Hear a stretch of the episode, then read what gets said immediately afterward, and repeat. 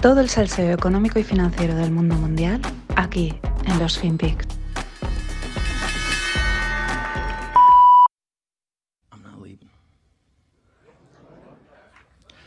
I'm not leaving. I'm not fucking leaving!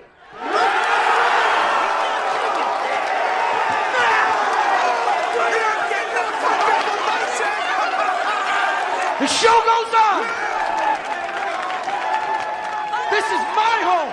They're gonna need a fucking wrecking ball to take!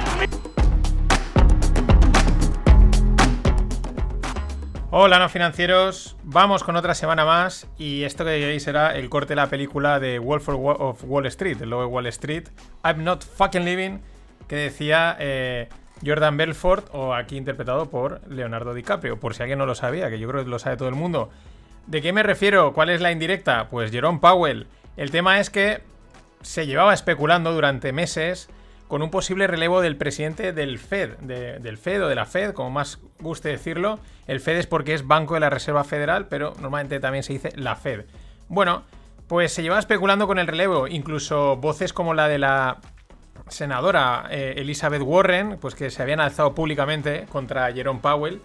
Pero nada, al final eh, Biden lo ha confirmado en el cargo por cuatro años más y a su potencial sustituta, la que se hablaba que le podría sustituir, eh, valga la redundancia en el cargo, Lael Brainard, pues la nombra como vicepresidenta. Bueno, el movimiento tiene mm, varias lecturas, ¿no? La política y lo que ha pasado en los mercados. Aunque en los tiempos que corres, pues esto tampoco es que vaya por separado, ¿no?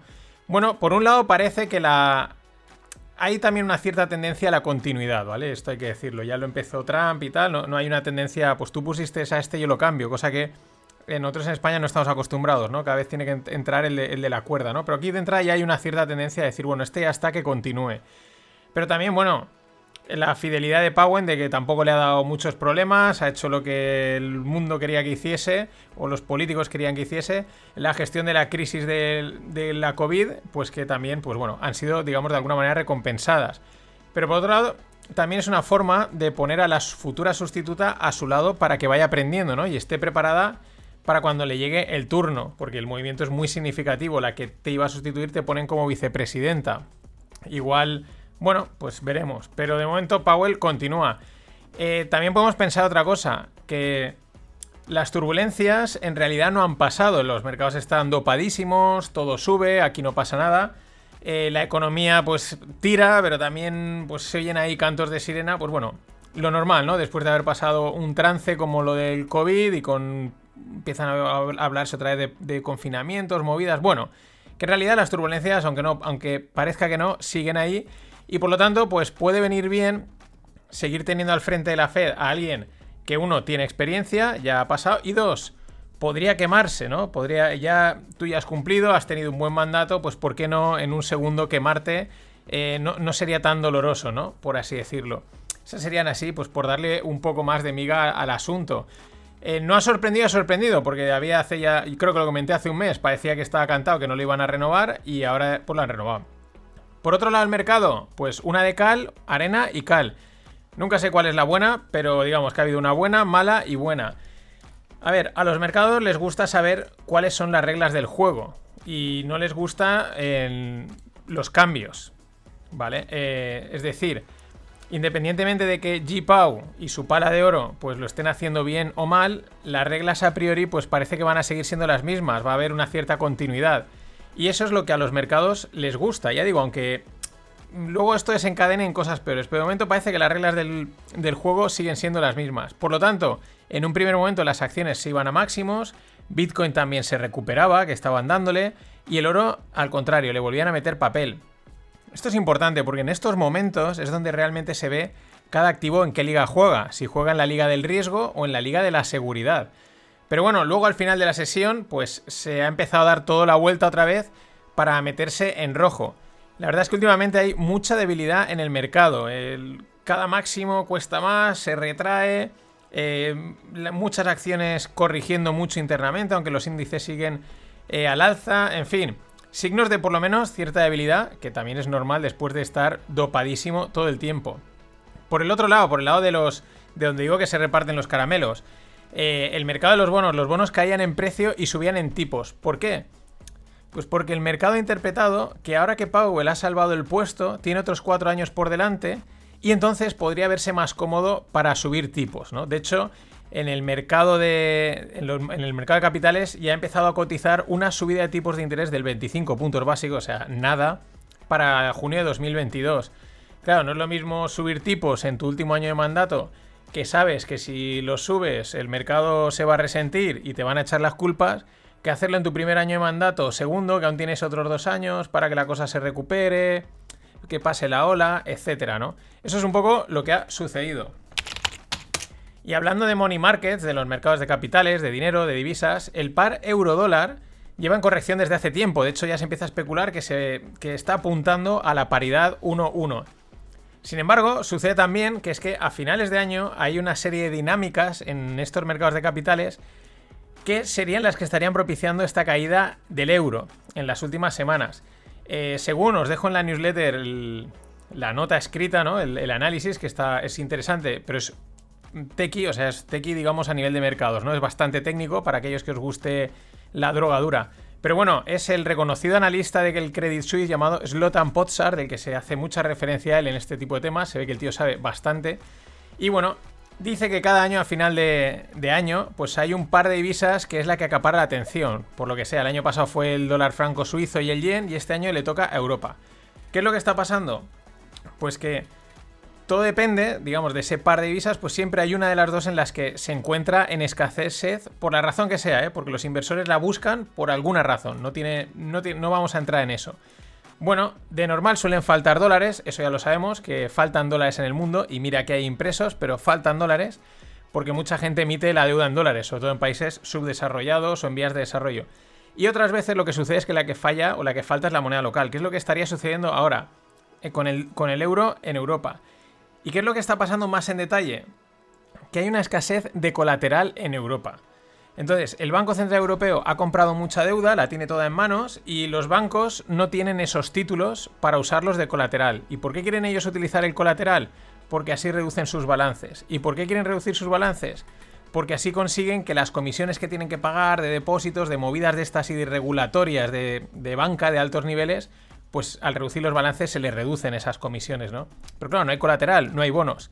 Entonces, en, al no haber bonos europeos, estarían, fijaos lo que estarían haciendo, lo que les sea rentable, están swapeando euros por dólares, no están comprando o vendiendo, están swapeando el euro por el dólar y con el dólar están comprando treasury bills americanas.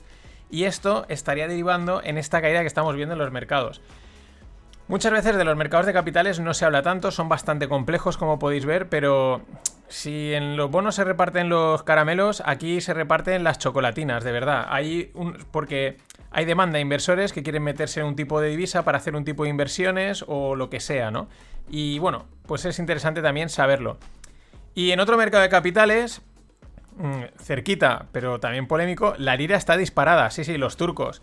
Los turcos están, vamos, eh, eso está hecho un Cristo y Erdogan cada día está siendo más criticado. Así que veremos esto cómo acaba, porque hace poco el BBVA acaba de comprar todo el banco Guarantee y este tipo de cosas no, suelen venir muy bien que pasen cuando tú estás en, un tipo en este tipo de operaciones, aunque la tengas cubierta.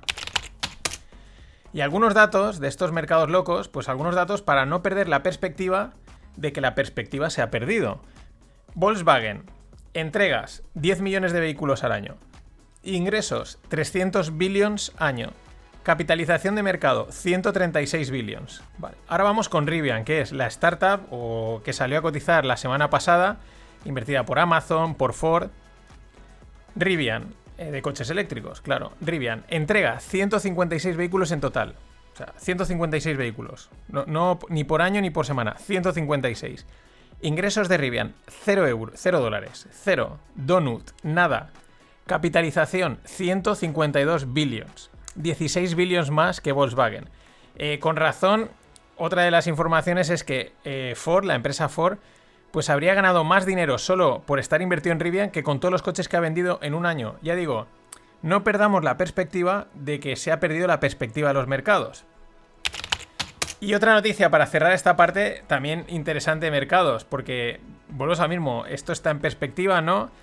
El retorno de Amazon en un año en los mercados ha sido un 15%. el de Macy's, que es los grandes almacenes estos de, de Estados Unidos, súper conocidos, siempre se habla de ellos, ha subido un 312,46%. Y se preguntan en la, en la publicación el retail ha vuelto, ¿no? las compras físicas han vuelto, o sea, un 312 quizás estaban mucho más cascadas, les habían dado más palo que a la parte tecnológica, pero espectacular. La pregunta correcta para mí es, ¿ha vuelto el retail o estamos ante, ante otro desfase de los mercados? Ante otra jugadita que pueden estar haciendo los hedge funds, tipo GameStop, etcétera, o lo que sea. En fin, interesante. Y bueno, un matiz el hombre del campo que, dice, que dije la semana pasada, me, han escrito 400 personas diciendo, no, no, que se llama Oscar Terol, que es, de, es el humorista de Vaya Semanita, y digo, ya decía yo, qué crack era el tío. Y cómo molan los de Vaya Semanita. Así que ya sabéis, no es el hombre del campo, es Oscar Terol. Y un mes más, porque no falla la cita, dar las gracias a Miguel Ángel Sánchez Moreno. Caña y Gil a tu salud. Un mes más, gracias. Vamos con el mundo tequi.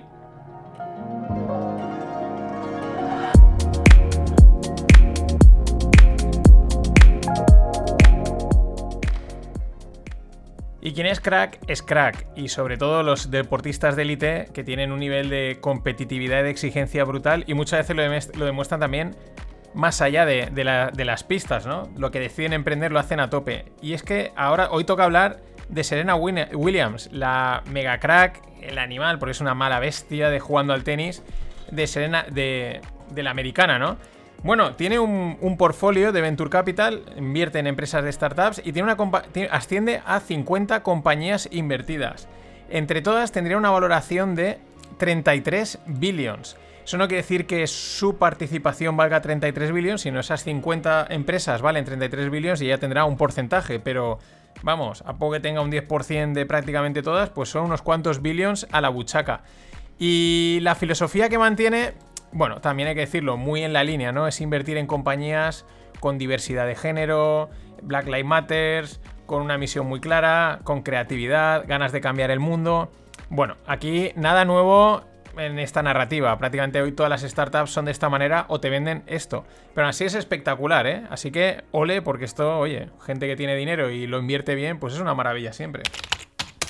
Y bueno, la startup española de renting de coches y otras modalidades, leasing, etc., llamada Swiftcar, ha sido adquirida por la británica Kazoo. Eh, la transacción es de 30 millones de euros y los fundadores de Swiftcar permanecerán en la empresa y además y serán accionistas de Kazoo.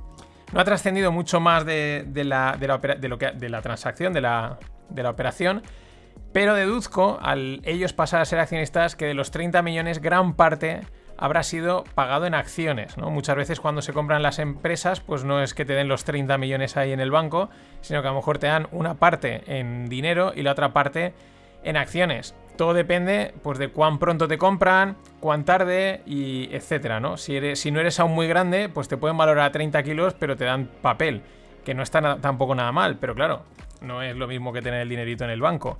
Eh, Kazoo es bastante fuerte en Reino Unido, Alemania y Francia, mientras que Swiftcar lo es en España, Italia y Portugal. Así que eh, podemos deducir que la adquisición ha sido para expandirse. Y aparte, otros datos. Kazoo ha vendido en dos años 40.000 vehículos, mientras que Swiftcar tendría actualmente 500 suscriptores de vehículos mensuales. Es decir, a la vista de estos datos, pues bueno, está claro que Kazoo ha querido cazar antes de que de Swiftcar se le escapase Dios me perdone por la rima fácil, al estilo periódico deportivo, pero está claro, porque tampoco es que, o sea, está muy bien las cifras de Swiftcar, pero son 500 suscriptores, 300 eh, euros al mes que pueden pagar por un coche, etcétera. Eso no, no me sale así una valoración de 30 millones, ¿no? Pero lo que hemos dicho, habrán pagado una parte en cash, otra parte en papel y. Y nada, a crecer para que no se les coman, así que todo un auténtico éxito. Y bueno, vamos con el bonos, Bitcoin y El Salvador. Este fin de acababa la Bitcoin Conference, eh, que esta vez se realizaba en El Salvador, que es el nuevo país de referencia para los temas Bitcoin. Bueno, toda conferencia Bitcoiner, tal y como vimos en Miami y en las últimas, pues tiene que acabar con un anuncio que parezca la bomba, ¿no? El, típico, ¡buah! Bullies, tal, etcétera. Bueno, mm, no ha sido distinto. Ha habido anuncio. El presidente de El Salvador eh, comunicaba que van a emitir un bono de mil millones con el objetivo de financiar la Bitcoin City y además comprar más Bitcoin. La mitad más o menos, 500 millones para una cosa y 500 para otra. La Bitcoin City pues es como un centro de innovación, etcétera, para, para el tema Bitcoin. Lo que más me ha llamado la atención es que digan que esperan ganar con esta operación 160 millones porque basándose en que Bitcoin subirá y tomando como referencia el indicador de trading VWAP, eh, tomar un indicador de trading para una operación de tal calado me parece una auténtica aberración. O sea, esto no es innovación, esto es innovación especulativa al máximo nivel, maquillada con el clásico eh, wow, fuá, eh, esto es la leche. No, no, o sea, te estás basando en un indicador de trading, es que es acojonante, de verdad. Para una operación de este calado, a mí me parece que esta gente está como una auténtica regadera poniendo ese como argumento. Ah, por cierto, ¿quién va a poner la mayor parte de los mil kilos? Redoble de tambores. Tether y Bitfinex. Hombre, nuestros amigos, claro que sí. De hecho, ahí la cuenta Bitfinexed, que lleva desde hace mucho tiempo dando caña con este tema, en julio ya lo avisaba. En julio ya avisaba que el, el próximo truquito de Tether iba a ser conseguir que El Salvador emitiese un bono denominado en dólares que ellos comprarían, lo pondrían en balance y así dicen que tienen, pues eso, Denominated Government Bond en USD. En fin, que siga la fiesta. Hasta mañana. There's another message that I want to tell you today is that within our mandate, within our mandate, the ECB is ready to do whatever it takes to preserve the euro. And believe me, it will be enough.